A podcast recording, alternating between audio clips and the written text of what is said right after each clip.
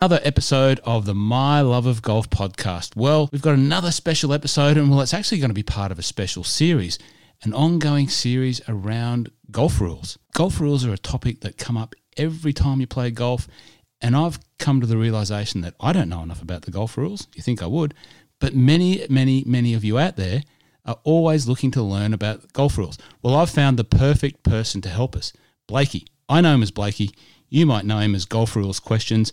But Blakey is going to come on on a, let's call it a semi-regular basis, and we're going to answer your hot topics in the golf rules world. Really lucky to have Blakey on board. He is one of the most knowledgeable people around golf rules in the globe, and Blakey is going to join us on the My Love of Golf podcast. It's going to be good, so sit back, relax, enjoy this episode with Blakey from Golf Rules Questions.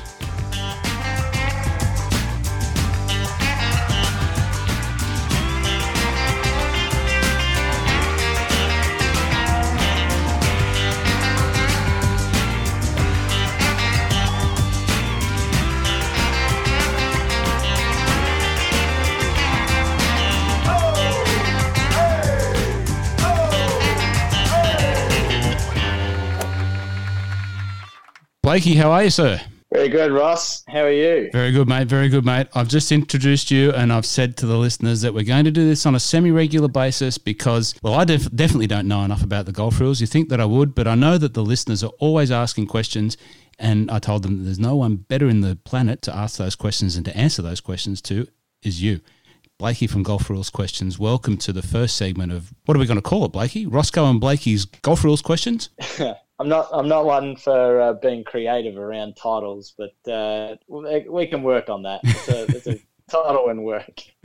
I'll do the cre- I'll do the creative, yeah. You do the answers. Hey, mate, uh, uh, once again, thanks thanks for joining us. So some of the people that are listening may know you from your Instagram page, Golf Rules Questions. But uh, if you don't know Blakey, David Blake, Blakey I'm, we're going to stick with, give us the, the elevator intro. We've, we've just met on the golf course or in the elevator coming up from the car park into the lovely clubhouse. And I go, g'day, mate, how you going? Who are you? How do you come back? Well, first things first, Ross, I'd be honoured to be playing at a golf course that has an elevator in the clubhouse. Um, I, can there only, is a, I can only think of one. There is a couple out there. Yeah, there is. Yeah. So I, I have a love of golf just like you, so that's a good start. How did I get into um, knowing the rules of golf? I worked out that accounting wasn't for me. Uh, after two years, um, I'd had enough of that. So I gave that away and somehow stumbled into being a referee, I guess. Uh, I sort of call myself a referee. It's the easiest way to describe it, but really I'm just a sounding board for people asking questions via email and, and phone, and also providing educational work shops through my job at Golf Australia. So I used to be at Golf Victoria, and now now we've merged, uh, and I work at Golf Australia, basically doing the same thing. I don't play as much golf as I used to, but I certainly am around it every day and, and watching and learning and listening to people playing golf, and, and specifically around the rules of the game. Uh, something that I've always had, it's a, it's a strange realisation, but the rules of the golf have, have always been something that I've been wanting to know or passionate about, I guess is what you'd say, slightly obsessed. And I remember doing my first rules exam, rules test, back when I was fifteen years old. Where was that? Was that was that over here? Uh, no, that was in New Zealand. And I had no idea. I really had no idea what I was actually doing. Uh, it was just a case of, you know, I hated being out on the golf course, and I bet you this happens to many of your listeners. I just hated being out on the golf course, and someone would say, oh, you can't do that, or did you know you could have dropped it here instead? And I was like, well, how am I supposed to learn this? And then, you know, I got I found out that I could go to a rules uh, exam. Have you like have you ever thought to go to a rules test or a rules course, rules workshop? Me personally? I have I have yeah. actually thought about it, you know, because I, I saw one of the members at the club who had been commented on about doing the maybe the level two course that uh, you run, and yep. I definitely saw it in the in the newsletter, and I thought, you know, that's a good thing to do, to have more people who are in and around the club that are qualified to adjudicate and to be giving advice on the rules. So I'd thought about it, but would it be something that I'd go and do? Maybe not. Probably not at my yes. age, and I probably just wouldn't do it. I'm, I'm one of the herd, mate. I'm not the I'm not the one that sort of comes out and says, you know, I'm actually going to do something about this in relation to golf rules. So no, but I think that's a great thing that you, people can do. I know that in um, this is just a little bit off topic, but I know that in some countries in Europe specifically, yeah. you have to have passed the rules test before you're allowed to actually play the game. Yeah, I've heard that. I think in Germany is one of those uh, said yeah, countries, yep. and some of the other like Scandinavian countries, like you have to have a golf license. Yep. Yeah, a golf license. That's right. Yeah, go on. We we don't we don't implement that implemented that here because that's just a massive barrier to entry. We want to get as many people playing the game as possible, and then they'll learn the rules and they'll learn the code of conduct through other people that they play with. And the club hopefully is welcoming of them and able to teach them the rules as they go, basically. Like, how many sports are there out there that you actually learn the game, learn the rules as, as you play? Well, there's not as many games with as many rules as we've got. You know, we're very rule dominated and rule oriented, I would I would suggest. So, but you know, all these other games have have rules officials and have, you know, they're encouraging people to go and learn rules, like the footy rules officials people. All the clubs are always trying to get more people involved, but at our level and our game, it is, I would imagine, a far more detailed set of topics that you're working with and around that people need to have a, a very well developed understanding of before they can be qualified to give advice on them. Yeah, I mean, the, the first and foremost principle of playing the game is that you know the rules of golf yourself, and then you have the honesty and integrity to play the game under those rules. Because if you're not playing by the rules, then you're not actually playing the game of golf. Yeah.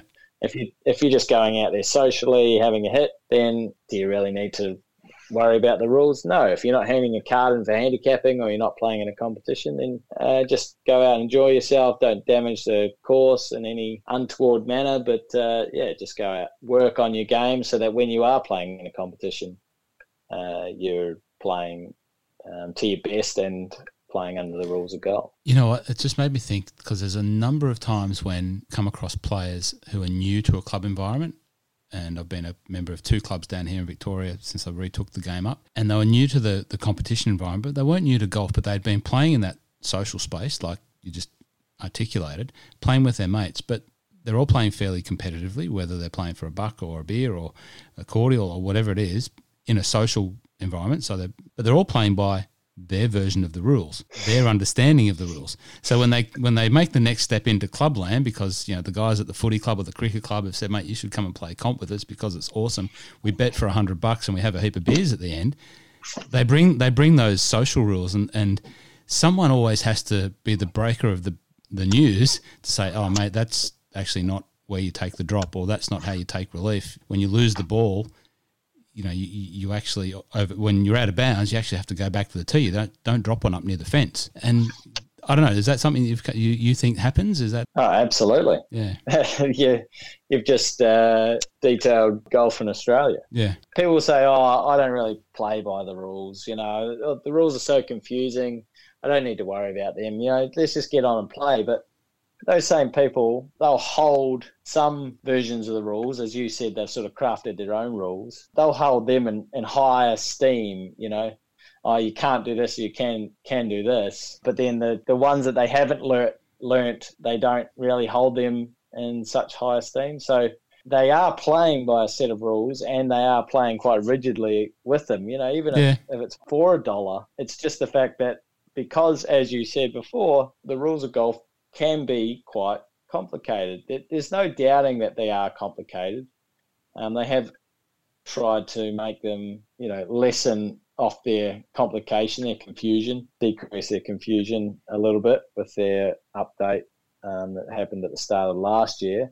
But if you think about it, I mean, you've got to say you have a tennis court. The tennis court dimensions don't change um, day to day. The net's always the same height. The width for a singles match is always the, the same in the length. You play on clay or grass or, or hard court, so there's three different surfaces. When was the last time you saw a toilet in the middle of a tennis court? Like, there's a there's toilets, there's buildings, there's sand traps, there's water that's supposed to be there, there's water that's not supposed to be there, there's grass that's growing, and grass that's not growing, and tree roots are there. And of course, if you have trees, you're going to have tree roots. So the people want some somehow want relief from them. Strange coloured paint marks on the ground. You know, there's some white circles and there's some yellow circles, and then there's some red lines and yellow bits of wood and white bits of wood and red bits of wood and all this crazy stuff that, you know, I think people yes. people don't fully understand, even still, lateral and yeah, spot on. There's just so much that Uh, makes up a game of golf, makes up a golf course, that, you know, you need to have a rule for, for every situation, or at least ninety percent of those situations you need to have a rule for, because we have a saying uh, on the pro circuit that there's an eighty percent chance that, you know, a five percent situation will happen eighty percent of the time. It's sort of that Murphy's Law type yeah. situation. You know, we, we've been sixty metres off the edge of the fairway, marking out of bounds, just in case that one time someone hits it that far left or that far over the back of the green.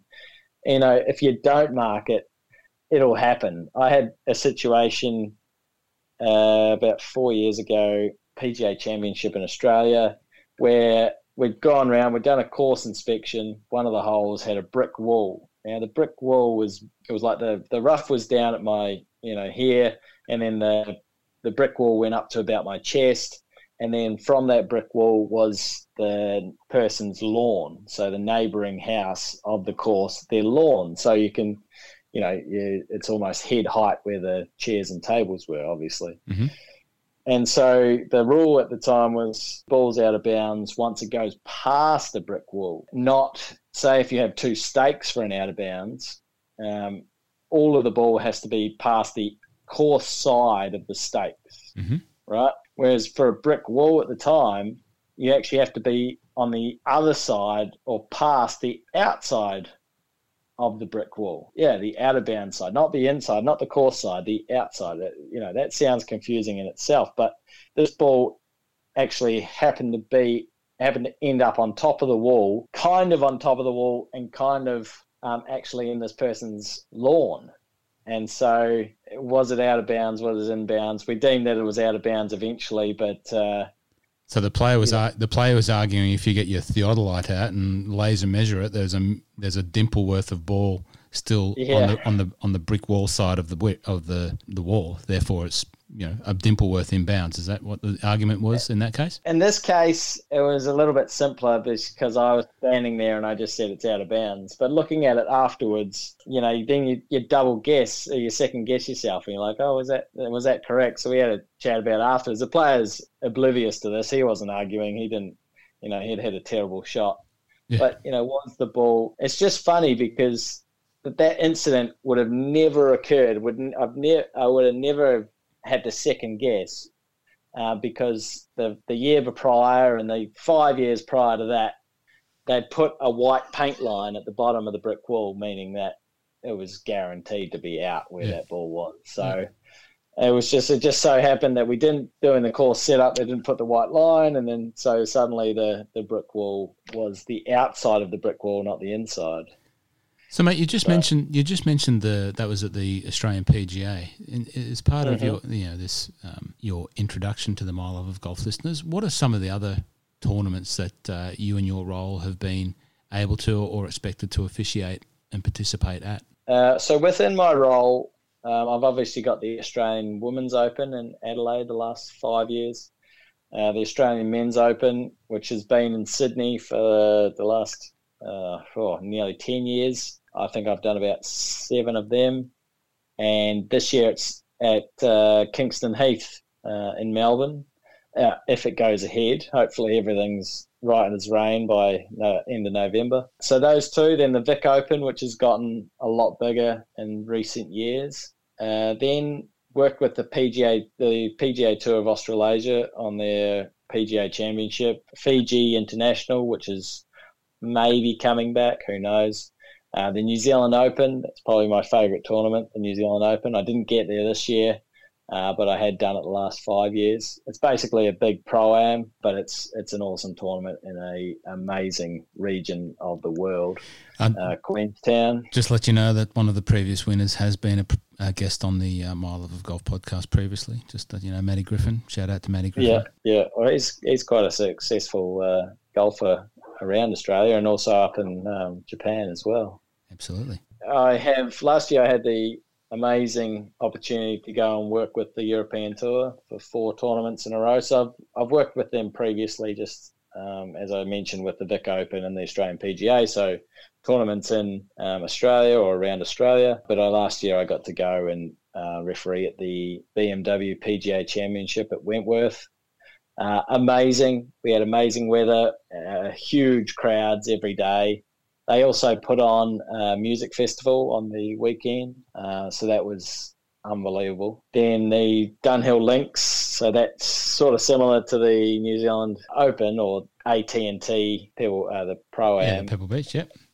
Because uh, they, they do a few courses. They do Carnoustie, St Andrews, the old course, and Kingsbarns. So I was refereeing at Kingsbarns for three days and then refereed at St Andrews. Then the Spanish Open and the Italian Open. So that was amazing. I was actually supposed to be leaving on Monday, this coming Monday, for the Dell Match Play, Austin, Texas.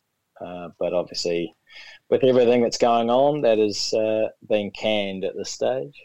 Yeah, we are recording this in the midst of uh, the coronavirus uh, stuff that's going on, and golf's basically being cancelled all around the world. So it's a challenging time. You know, Blakey and uh, all his colleagues are working from home, as are many people. So, yeah, it was obviously sad to hear that all the golf's being cancelled, but, uh, you know, sad for you, mate, to, that you won't get to go across there and do that. But I'm sure that those opportunities will quickly come back.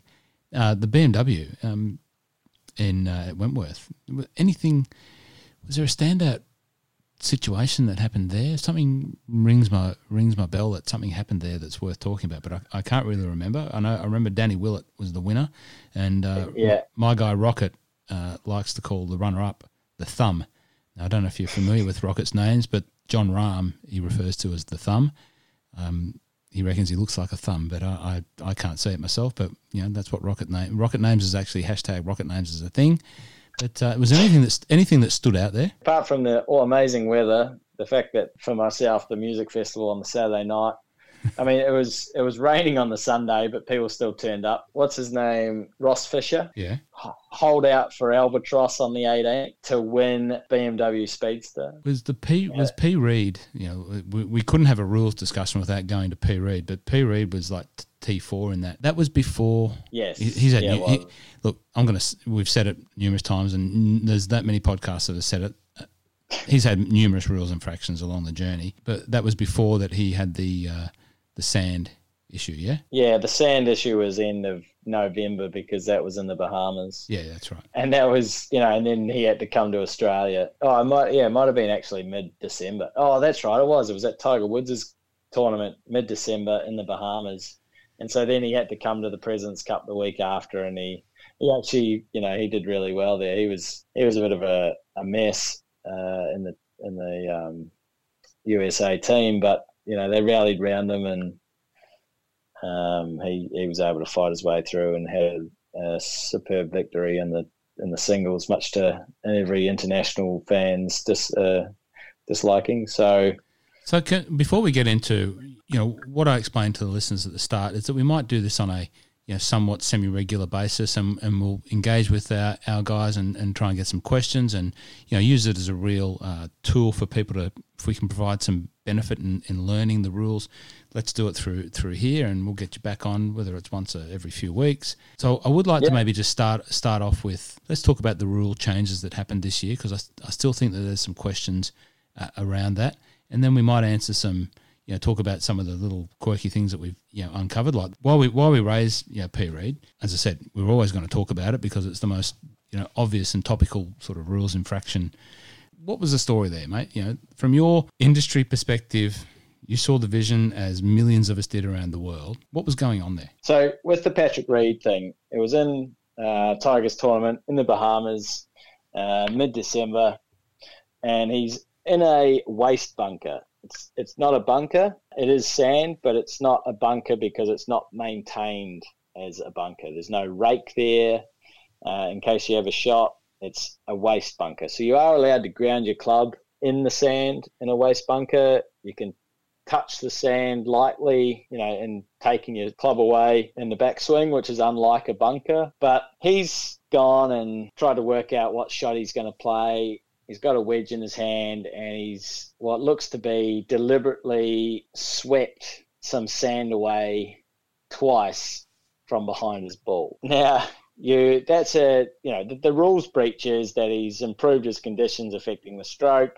The only way he'd get out of that was if it was two metres away or a metre away, you know, outside of that area of intended swing or outside the lie of the ball. But it was pretty close to the ball, so there's there's really a breach there. Now, if you sort of accidentally did that, you'd incur the penalty and you just say, oh, I didn't even realise. His defence was it was a bad camera angle. So to most people listening to that, suddenly they were like, oh, hang on, he's... He's not trying to just say, he's not just trying to say that he, it was an accident and take the penalty.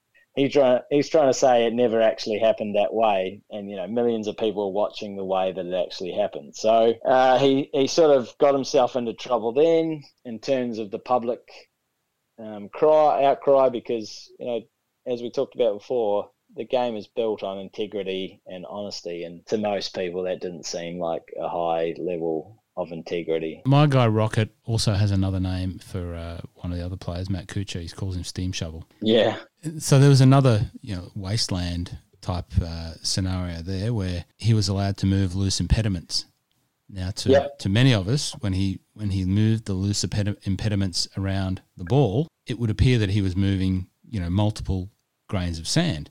And by the time he had finished moving the loose impediments, he had effectively, in my vision, improved his lie. He built a little track around the back of the ball. So, you know, from from the golfer's perspective, you know, who are listening, yeah, you know, he can then for therefore get his leading edge of the club into that ball and hit a much more effective shot rather than a shot where there's sand between the ball and the club face. Now, that was deemed to be okay as well. See, that, that one there, um, was it deemed to be okay? It was... Well, there was a rules official standing there watching him do it. Yeah, and some players, it's probably easier to go this way, some players uh, will try on everything. Mm-hmm.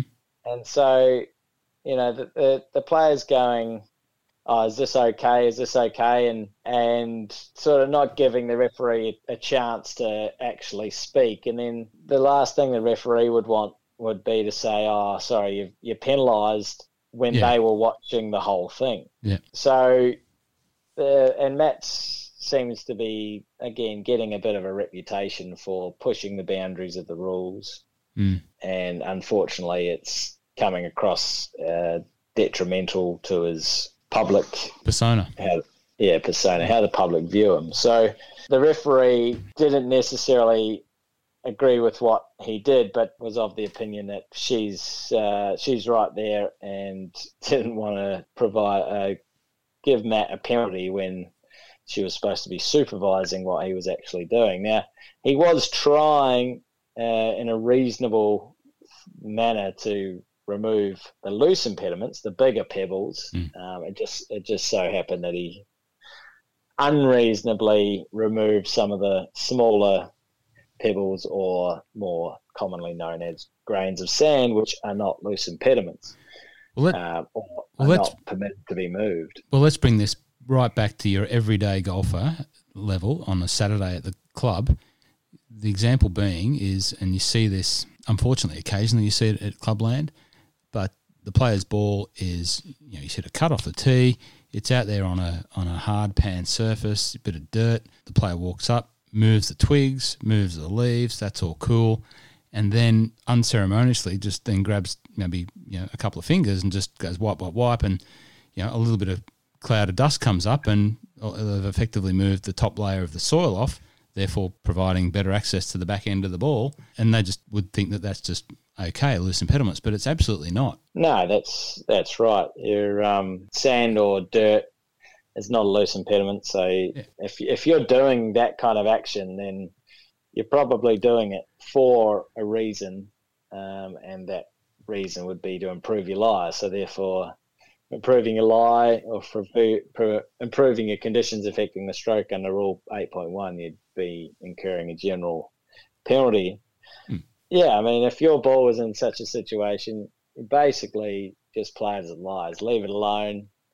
You don't have to even ground your club in those situations, um, and just play it. Or if you want, just take an unplayable. But I think what you're sort of leaning towards is what we sort of talked about before about, you know, there's some rules that people are sticklers for and there's some rules which they're a bit more lenient. And, you know, that, that club golfer, he goes out on a Saturday, he wants to enjoy his round. Suddenly he's got dog poo on his ball. Uh, he's not going to say, you know, he's going to say to his fellow competitors, oh, surely I get a drop here. This is, this is, I can't be having dog poo on my ball. The rule, the rule states play as it lies or take it unplayable, but he's just out there playing, or she's just out there playing once a week, out there to enjoy her golf. She doesn't want to be having to deal with uh, the situation that's not normally there. So mm. you can see how some people just sort of stretch the rules to their their benefit. And just just talking about the pro the pros there for a minute, you know, we've picked on we've picked on the two obvious ones. You know, we haven't brought yeah. anything new to the table there, but you know, for every couple of examples like that, and there's only you know a couple that you can think about in recent times, there's plenty of examples of pros who have you know lost tournaments. Uh, and I forget the guy's name; you may remember it, but the guy at uh, Harbour Town that was in the the eighteenth on the left hand side. You know, it was in a position yes. to get up and down, and you know you couldn't even see it. And the ball, he just called it. Called it. No one saw it. No one saw it. There wasn't any official there, and he just called himself on it and lost the tournament. Yeah, yeah. I. You know, there was. Um, I, I love to say his name's Brian Davis or something like I think, that. Yeah, I think you're right. Yep. Uh, yeah, I mean that was amazing. You know, he if he had touched. Because this was back when the water hazard days, when you couldn't ground your club, and then he uh, touched a yeah, he touched a loose I think he touched a loose impediment in the water hazard, and, and so then he um, incurs the the penalty, what, what we call now the general penalty, the two shots, and, and so obviously he lost the tournament, but uh, came second because that was in the playoff. Yeah, I think it was Brian Davis. He's had a couple because yeah. I've had him, I've put him on my um, on my rules channel. A couple of times, I think he had he's had about three rulings um, that I know of that have gone um, the gone the other way. The one was okay, that one there, and then there was another one that was just a funny. It was just a funny one or a stupid one. It might have been like uh, his ball was on the green and it and a bird stole it or something like that. You know, something something stupid. Yeah, there was a few of those too. We might leave the uh, the bird stealing the ball rule officiating for uh, an, the future episode. But you know, you mentioned the touching and the what was now. A, um, what was then a water hazard. The rules of golf changed significantly at the start of this start of this year. Uh, start of last start year. Start of last year, sorry. I think that there are still a number of people that you know haven't grasped some of the changes. Um, still walk around most weeks, you know, with sort of second guessing.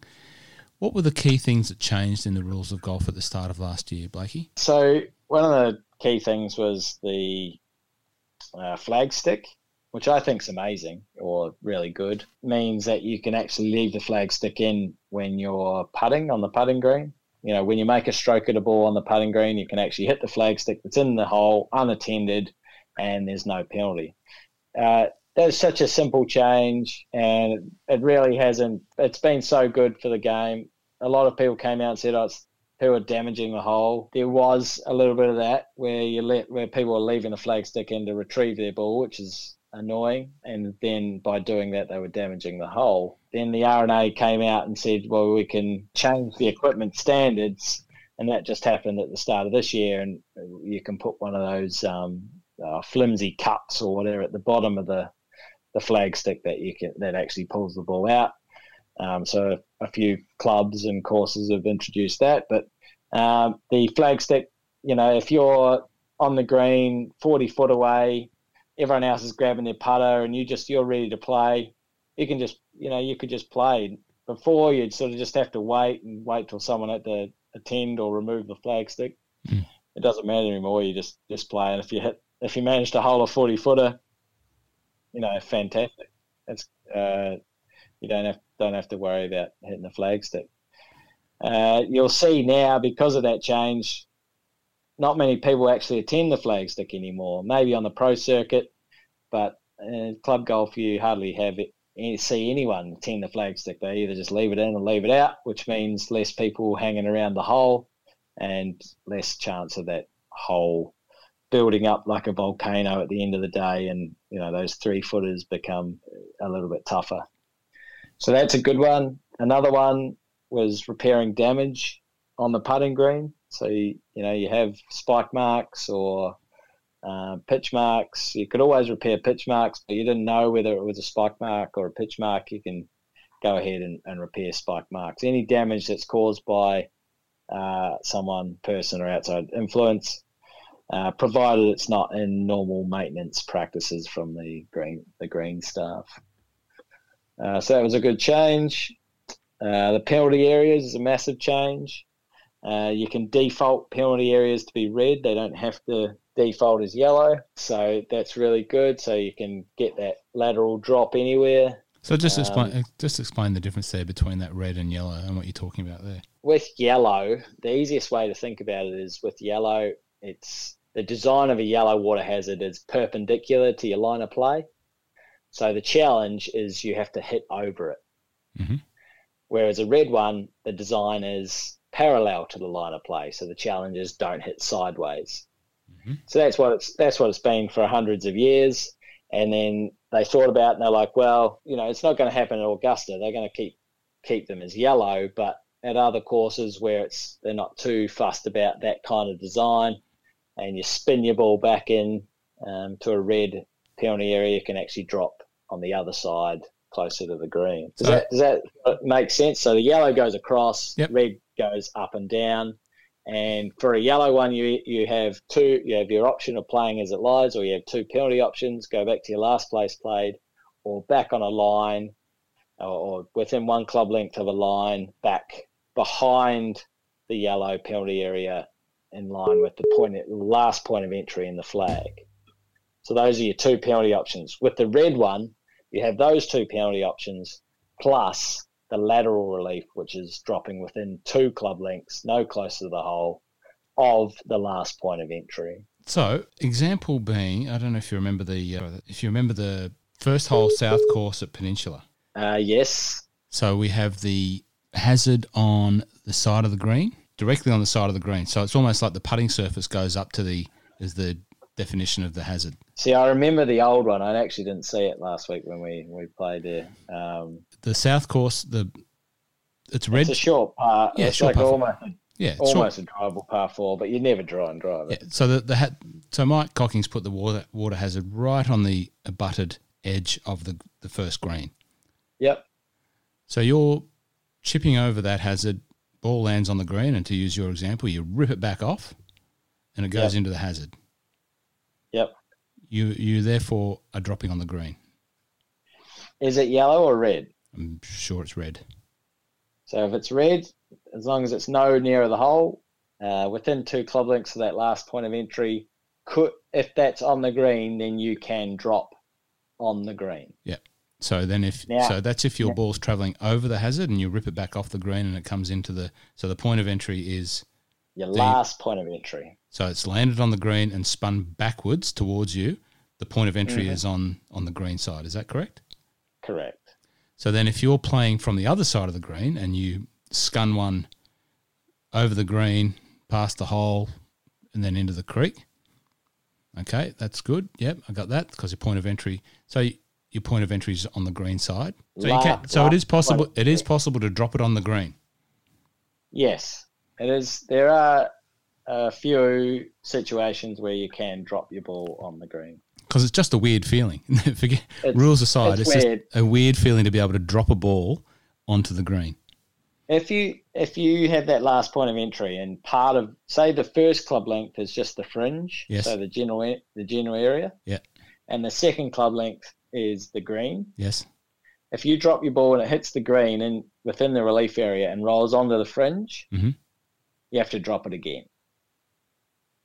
So it must stay, you're allowed to drop in either area, but it must stay in the area that it first touched yep. when you dropped. So if you drop it in the fringe and it rolls onto the green, you've got to re-drop. and then you could choose to drop it on the green, and then if it rolls off, you get to place it. Yeah, right. So you, if you dropped it in the fringe and then had to re-drop because it's rolled back into the the hazard, yeah, and then you say, well, I'm going to move it over there a foot, and it's that's dropping it on the green, and it stays on the green, then you're putting. You are putting. Yeah, cool. I mean, even if it rolled off into the fringe, I'd putt because I can't chip. Oh, you're you're the biggest. You know, your band, your band, golf banditry will come out in this uh, series of podcasts. You know, playing, I, I'm not going to give it away now, but uh, you know, you're the you're the best, sweetest ball striking ten handicapper that I've seen. But you know, that's that's a story for another day. Um, but the other thing in the penalty areas there, which are now called penalty areas, not water hazards, is that you can ground your club. Ground your club. I mean, amazing. I didn't think I, I didn't think I'd like this, and now I just don't care. I'm like, fantastic. It means less things that I have to look out for when I'm refereeing. Yep. What it, uh, d- take practice swings, move loose impediments. It's yeah, it's brilliant. Loose impediments in the bunker. There's another one. So I, I yeah. asked you a little question about that. So little rocks That's and right. cigarette butts and. You know, lease, you can just move all that very carefully, just place it out of the way, as long as you're not removing sand and altering the lie, but you can remove those rocks and those nasty little gremlins that would sometimes, you know, be responsible for damaging your new clubs, and you might have to come down and see me and get some new ones. Um, but things like things like that, you can move that, as long as it's not embedded in the sand. Is that right? Or no, you can... Uh... Because there's not many things that would be embedded in the sand. Yeah. Um, you know, that it'd have to be pretty deep down. Uh, but just be careful when you move it. Um, you know, you can take reasonable action to move it. I think what you're getting at is don't move this piece of stone and sweep behind your ball in the action of doing it. Yeah. That would be un- unreasonable. And, and just watch out that you don't cause your ball to move as well. Yeah.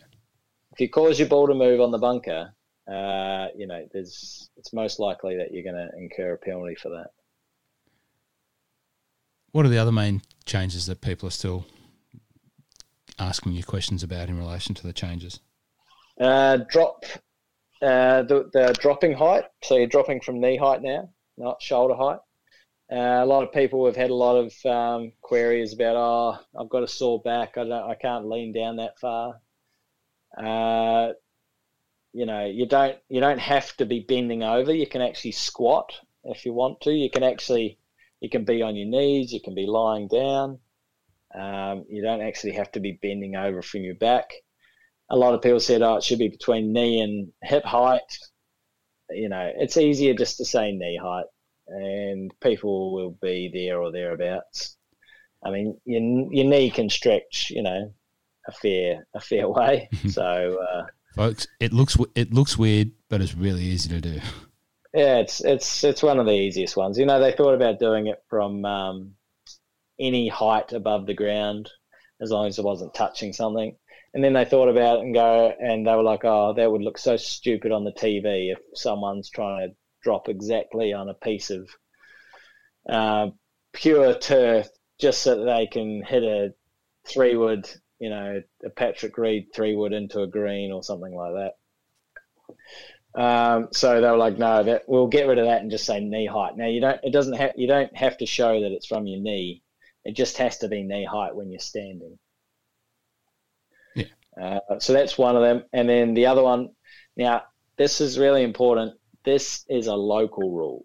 Now I know you don't have it at P K, uh, but this is a local rule that clubs can bring in. I reckon I've seen about or heard of about thirty to thirty-three percent of clubs have bought this local rule in. So, you know, there's nearly seventy percent of clubs out there that don't have this local rule.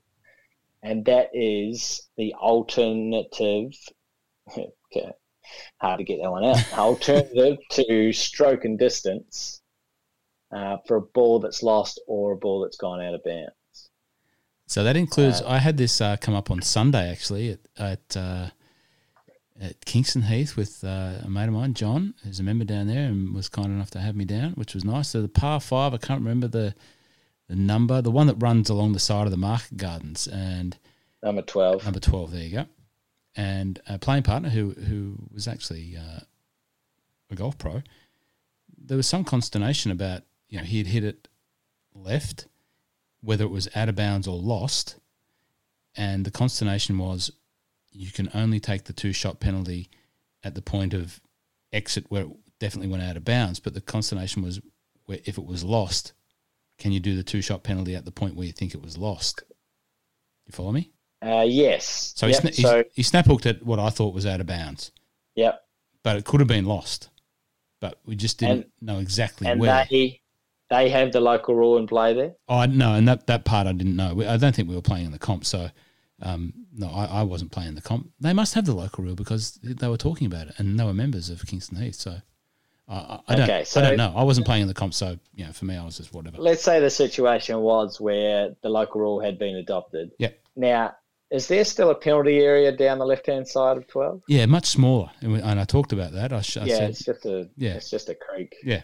It's basically just a drain, actually. It hardly ever has water in it. Correct. Uh, now, so this is a very interesting situation you've got here, because if you hit it left, if it's gone into the penalty area or you think it's gone into the penalty area, you have to have at least ninety-five percent virtual certainty that it's gone in there. Mm-hmm. Then you would proceed under the penalty area relief options if you can't find your ball, or even if you could find your ball, you can proceed under the penalty area relief options. Now, part of those, or what we just talked about before, it's a red penalty area, part of the penalty area relief options that you can go down there and take a, a lateral drop within two club lengths for a one-stroke penalty. Now, if you don't have that virtual certainty, you can, because there's out of bounds there and there's also long grass where you could lose your ball, you can play a provisional off the tee, mm-hmm. or you can just walk down there and say, and if the local rules have been adopted, you can just walk down there and go, okay, I can't find it. We don't know if it's lost or out of bounds. Just estimate it, okay? So if you think it's out of bounds, estimate that this is the point that it's out of bounds. Uh, you go to the fairway, the nearest fairway side, and then you get two club lengths into the fairway plus all that area from the out of bounds back to the, basically back to the, well, as far as you want to go. And you can drop your ball within that spot for it. So two shot penalty, you'd be playing your fourth.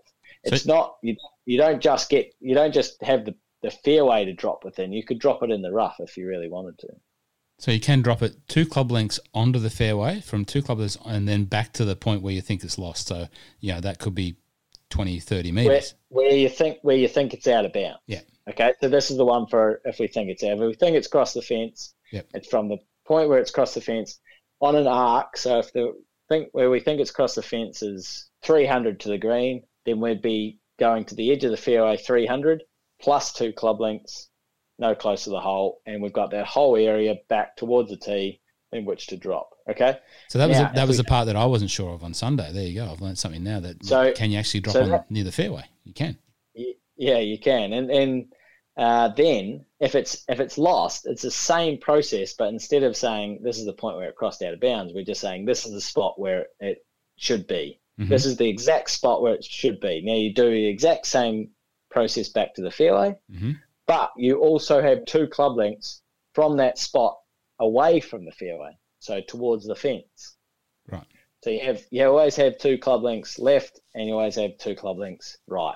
Gotcha. Okay, so, so two club lengths away from the fairway, two club lengths into the fairway from that um, equidistant spot, and that's uh, going to cost you two, so you'll be playing your fourth now. So, so that's that, that's if that's that local rule has been adopted. So just to re-clarify, there's thirty metres between the boundary fence and the edge of the fairway.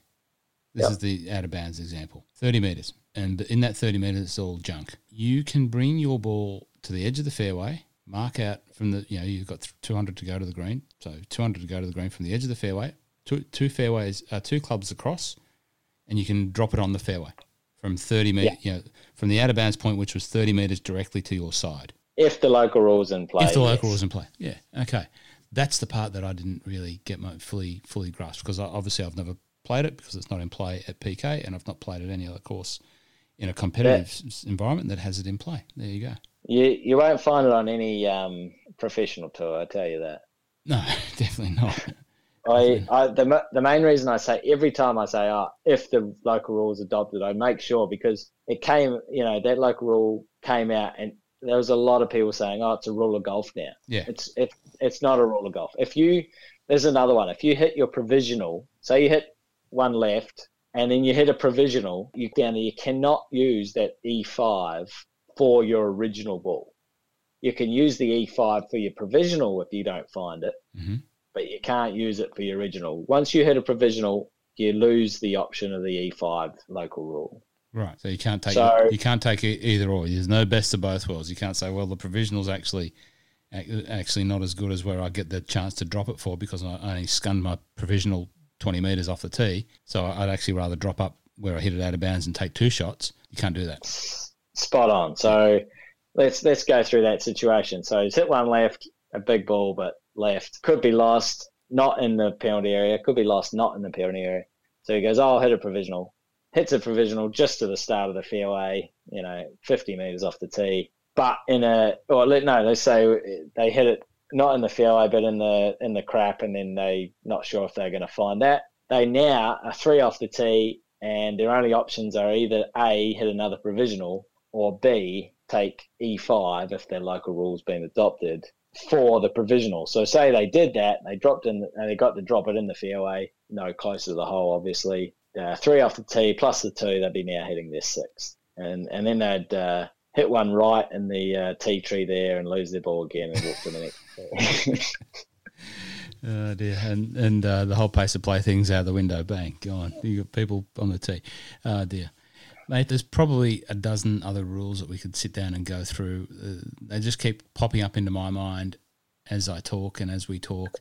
And I think that's going to be the beauty of, you know, if we can keep doing this type of uh, segment where we just get straight into rules, we'll get some topics, cover them off. I think the people are going to get a lot of value out of uh, listening to us. You know, like I, I now I'm talking to you, I think about it coming across, and I'll just leave leave you with a, an example of, you know, our social golfers.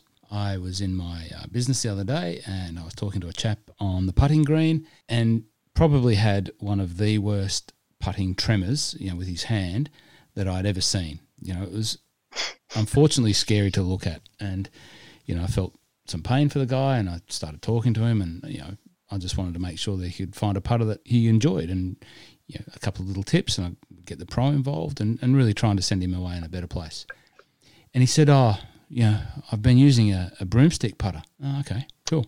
And I was immediately drawn to the fact, well, why would you want to change if you've got, you know, this tremor? You know, broomsticks were designed to stop that. He said, but I went to this golf tournament for M C labour hire and my mate said, no, mate, you can't use that.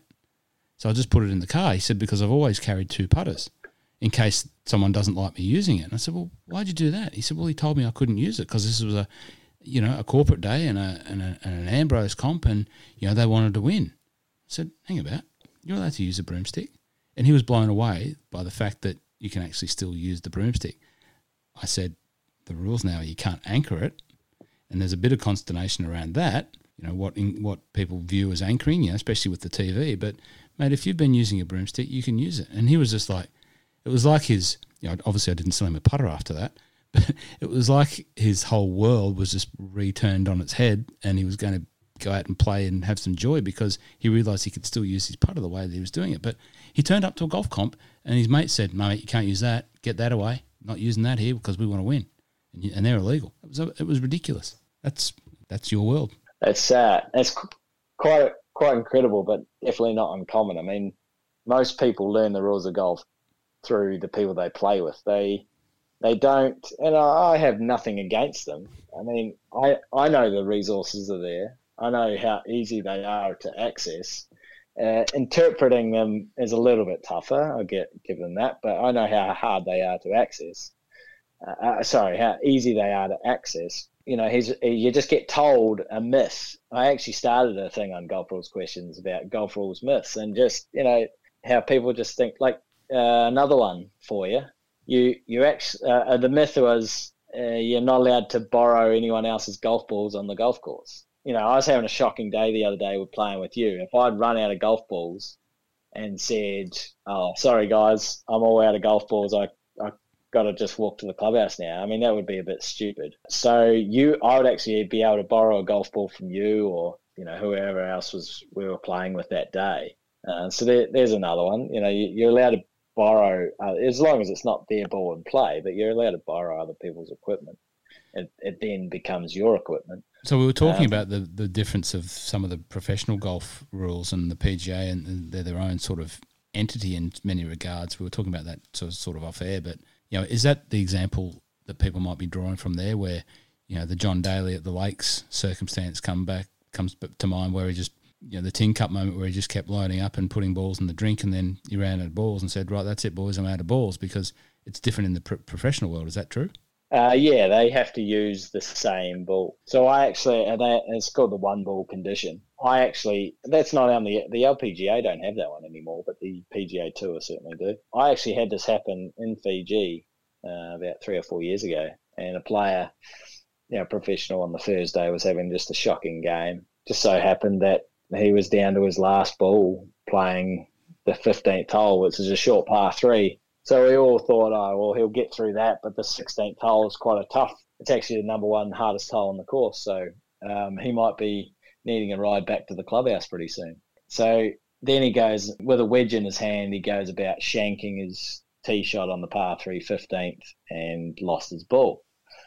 So we found, we actually asked one of the other players, um, you know, we were going around the other groups asking the other players if they had a ball that they could spare for this player. And he wasn't using a Titleist Pro V, which everyone else is using. He was using a Shrixon Z Star. So there was, we only sort of found one other player out in the golf course that was using this type of ball. So we got one ball. He, he threw us one ball, and we got this one ball back to this player.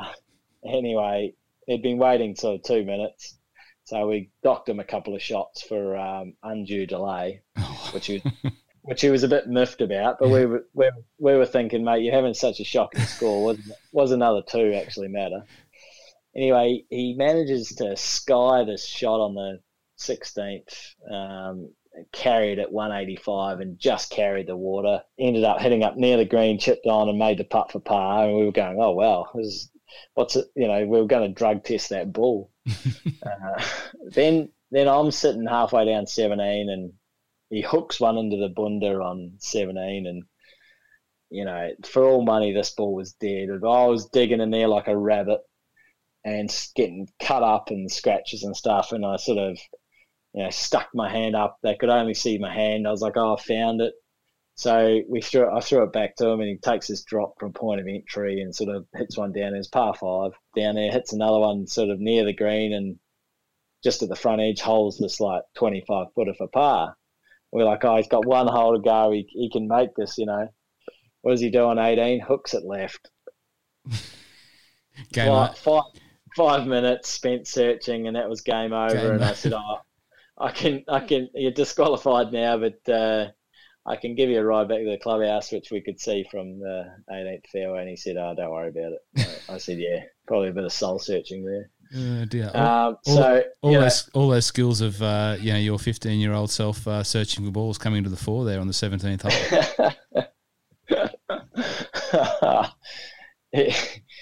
Yes. And another one, just one really quickly, about the pro game versus the amateur game. On the pro circuit, it's very common to have the local rule saying that you can't practice on the putting green after you play the hole. So you'll never see a pro miss like a six-footer, tap it in, and then drag their ball back and have another go at the six-footer, unless you're watching match play like, well, the Dell Match Play, which would be on next week, or um, the President's Cup, which was in um, Australia last year. Uh, but in stroke play, it's very, very common. It's basically a hard card rule, which means it follows the players uh, at every tournament they go to, uh, saying that you can't practice on the putting green that you just played. Uh, after you've finished. So you tell people that you can have a practice putt, and they go, oh, what? No, the pros never do that. You're not allowed to do that. Um, but it's actually it's actually a local rule on their tours. So you can have a putt after after the uh, the hole. Uh, can you have a chip?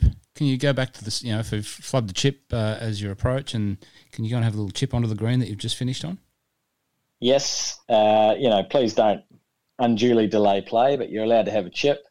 Uh, you wouldn't be able to have a bunker shot uh, but you could certainly have a chip or a putt.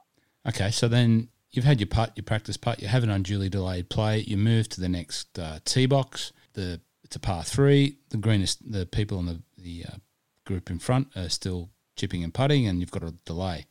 Can you plop your ball down on the tee and chip it with your fifty-eight degree at the tee markers and just have a bit of a chip around on the tee of the hole that you're about to play? You certainly can. You can chip or putt around the next teeing area. You know, provided you haven't started play of the hole, you can chip or putt around the next teeing area. Okay, so you can actually practice between completing the hole on the hole that you've just played and yep. and around the teeing area. Yeah, you know, what's that? A couple of clubs in and around on the tee from the tee that you're about of the hole that you're about to play. Yep, and I've got one more for you. Okay. This is see, so this start, is this is good. This is the stuff that people are going to going to go, oh right, I didn't know that. We, st- and th- this we is- started on ten at uh, P K North yes. last week. Yep. We get round to the first hole. Yep. There's a, a very large practice putting green there. Yep. You would be allowed to practice putting or chipping around that green as well. Bet- between play of the eighteenth green and the first tee, you would be able to practice chip or putt around that practice putting green. Okay. So talking about that example, so at Peninsula we teed off on the tenth and there is a little small putting green next to the halfway house on the tenth. Oh, yeah, that's right. There is too. Yeah. So we scoot around there and we come back to the sixteenth and there's a delay on the par three. Can I go and have a little practice putt on that putting green that's part of the part of the uh, halfway house on the sixteenth? Yes, you can. So you can practice on the course putting greens, practice greens, in round, if the opportunity so exists and you don't unduly delay play. Correct, and that's under five point five B. Oh, and soon this is this is where I'm starting to get excited. We're giving, we're reciting numbers now. This is great. This is going to be excellent. You wouldn't believe how many golf books I have, or rules of golf books around I have. I've got one in the lounge, one in the bedroom, one in the toilet, one in the car. I love it. I've got one more. I've got one more. One more. Uh, it's getting too long. It's getting too long. We're gonna we're gonna wrap it up in a sec. But I've got one more. See, this this is just to quickly butt in. This will be the hardest thing we have every time we talk. Will be actually not continuing longer than we should.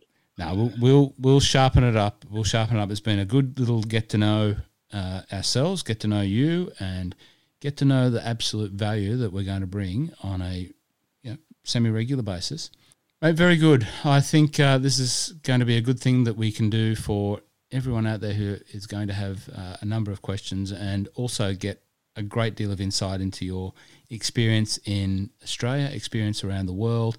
Where can we find you, Blakey? Where do people go and find some information if they want to engage with you outside of the My Love of Golf podcast? How do we do that? The best place, or the place that I seem to have built up a bit of a following, is on Instagram, and that's at golf rules dot questions. Mm-hmm. Uh, Facebook, uh, Golf Rules Questions, YouTube, Golf Rules Questions, and you can send me an email, uh, golf rules dot questions at gmail dot com. We'll put all those links into the uh, little notes of the podcast here, and people can uh, hook up with you if they if they want to. You're happy to answer any questions, yeah? Absolutely. You're more than welcome to just uh, ask Ross, and Ross will ask me, and we'll do it on the podcast. Beautiful.